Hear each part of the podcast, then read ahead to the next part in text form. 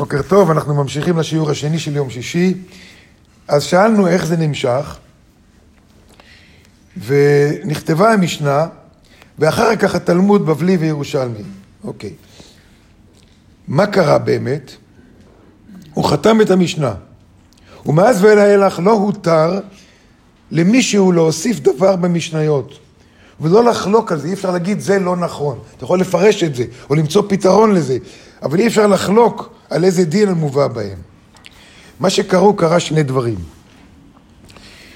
נזכרו בעוד, מש, עוד דברים ש, שהחכמים לפני כן אמרו, שזה בעצם כמו שאספו את המשנה, נזכרו בעוד, פתאום התגלה עוד, וחכם ההוא אמר, אבל גם רבי מאיר גם אמר את זה, וגם ההוא אמר את זה, וכן הלאה וכן הלאה. אבל רבי יהודה הנשיא חתם את המשנה, ושתבינו, זה לא עניין טכני. זה לא עניין טכני. הוא סגר את המשנה, חכם גדול סגר את המשנה, אתה לא יכול עכשיו לעשות דברים אחרים. בכל אופן גילו עוד, בשביל לא לסתור אותו, כתבו עוד משהו כמו משנה, אבל לא קראו לזה משנה. קוראים לזה ברייתא. ברייתא. נתנו לזה שם אחר, ברייתא, שזה גם משניות, כלומר, זה גם דברים שבאו מה-200-300 שנים לפני רבי מאיר ולפני רבי יהודה הנשיא. רבי יהודה הנשיא היה אחרי רבי מאיר ואחרי, ואחרי רבי שמעון. והוא חתם את המשנה, וקראו לזה ברייתות. אז יש ספר שנקרא ברייתא, שזה בעצם משניות, אבל זה לא כמו מאוחרות יותר, ואין להם, את אותו, יש להם אותו מעמד, אותו כוח, אבל אין להם, אבל זהו, זה ה... זה ה... זה. ולכן... עכשיו, בינתיים החיים ממשיכים להתפתח, תזכרו, את התורה, התורה היא תורת חיים, והתורה ממשיכה להתפתח, ויש תנאי חיים חדשים, ו- וחיים בחוץ לארץ, אז מה עושים עכשיו עם ההלכות שקשורות לארץ? חיים בארץ, מה עושים עם ההלכות של חוץ לארץ? כל הזמן יש תנאים, יש פתאום חשמל, כמו בימינו, פתאום יש חשמל שלא היה אז, מה עושים עם חשמל? אז חכמים צריכים לבוא עם פתרונות שהולכים לפי ההלכה, להישאר צמוד להלכה מצד אחד, אבל למצוא פתרונות. ומוצאים פתרונות. וכל העניין של התלמוד זה פירושים למשניות. ואת התלמוד, התלמוד זה גם כן אוסף של חכמים לאורך, לאורך שנים, 300, 400, 500 שנה, של חכמים דור אחרי דור אחרי דור, והתלמוד הוא פירושים, או, או פירושים למשנה. אז התלמוד בנוי, התלמוד בנוי ממשנה, ומתחילים דיבורים. רבי זה אמר ככה, רבי ההוא אמר, אבל זה אמר זה וזה וזה. ויש שם דיונים שלמים ופלפולים, בלי להיכנס כל העניין, אבל הכל זה עניין של משניות. את המשנה חתמו, אי אפשר להוסיף על זה. את התלמוד לא חתמו. ולכן בתלמוד אתה מוצא דברים באותו דיון על אותו נושא של מי שלפני 200 שנה ולפני 300 שנה ושל ימינו. אז, אני מדבר על אז שעשו את זה. אתה מוצא לא לפי סדר זמנים, אלא לפי סדר נושאים. זה רבי זה אמר ככה, רבי עקיבא, לא יודע, מהראשונים, רבי פאפה אמר ככה, ופתאום מישהו כבר מופיע באותו פסוק, וזה אמר אחרת. זה אבל חי 200 שנה אחרי, או להפך, לפני. לא חתמו, ולכן בתלמוד אין סדר של זמנים, אלא לפי נושאים. הוא אמר ככה, זה אמר הפוך, הוא הביא טענה נוספת כמו בית משפט, אז הוא הביא על זה טענה אחרת. בסוף הגיעו לאיזה החלטה. אבל זה מעורבב עם השנים, כי לא חתמו את המשנה. כן? את התלמוד. את המשנה חתמו ואת זה לא. אז הוא כותב ככה, ואז נכתבה המשנה ואחר כך התלמוד בבלי וירושלמי.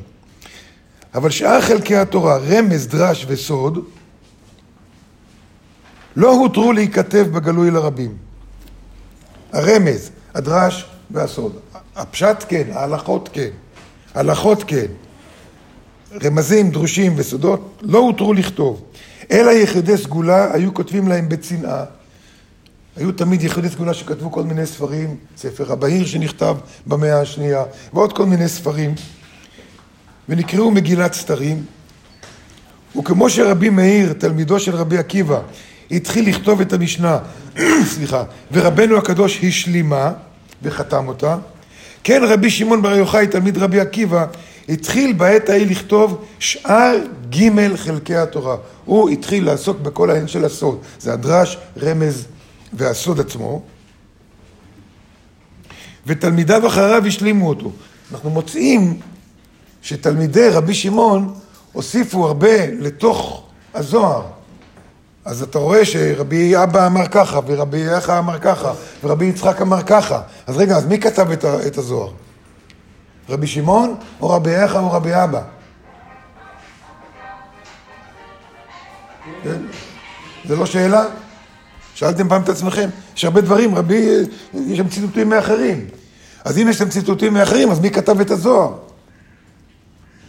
אז רבי שמעון לא כתב את כל הזוהר, ספר הזוהר הוא אוסף, שברובו של רבי שמעון, במיוחד תיקונו הזוהר, זה בכלל שאלה, תיקונו הזוהר כולו הוא רק של רבי שמעון, ספר השמטות, אבל יתר הזוהר, כותב כאן הרב אשלג ככה,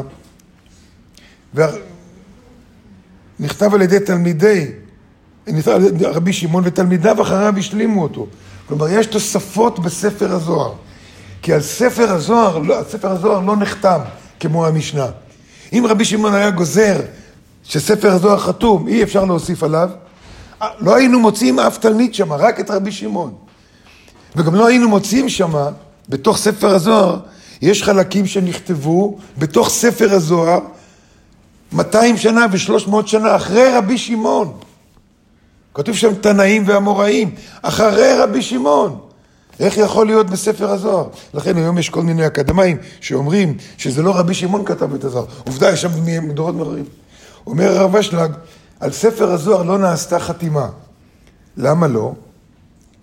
אחר כך מסיבה ידועה נגנז ספר הזוהר, אפילו מיחידי סגולה. ולפיכך לא הזכירו הראשונים כלל את ספר הזוהר. ספר הזוהר לא מוזכר מאז שנכתבה המשנה. עד המאה ה-13 לא מוזכר בכלל ספר הזוהר, בשום מקום.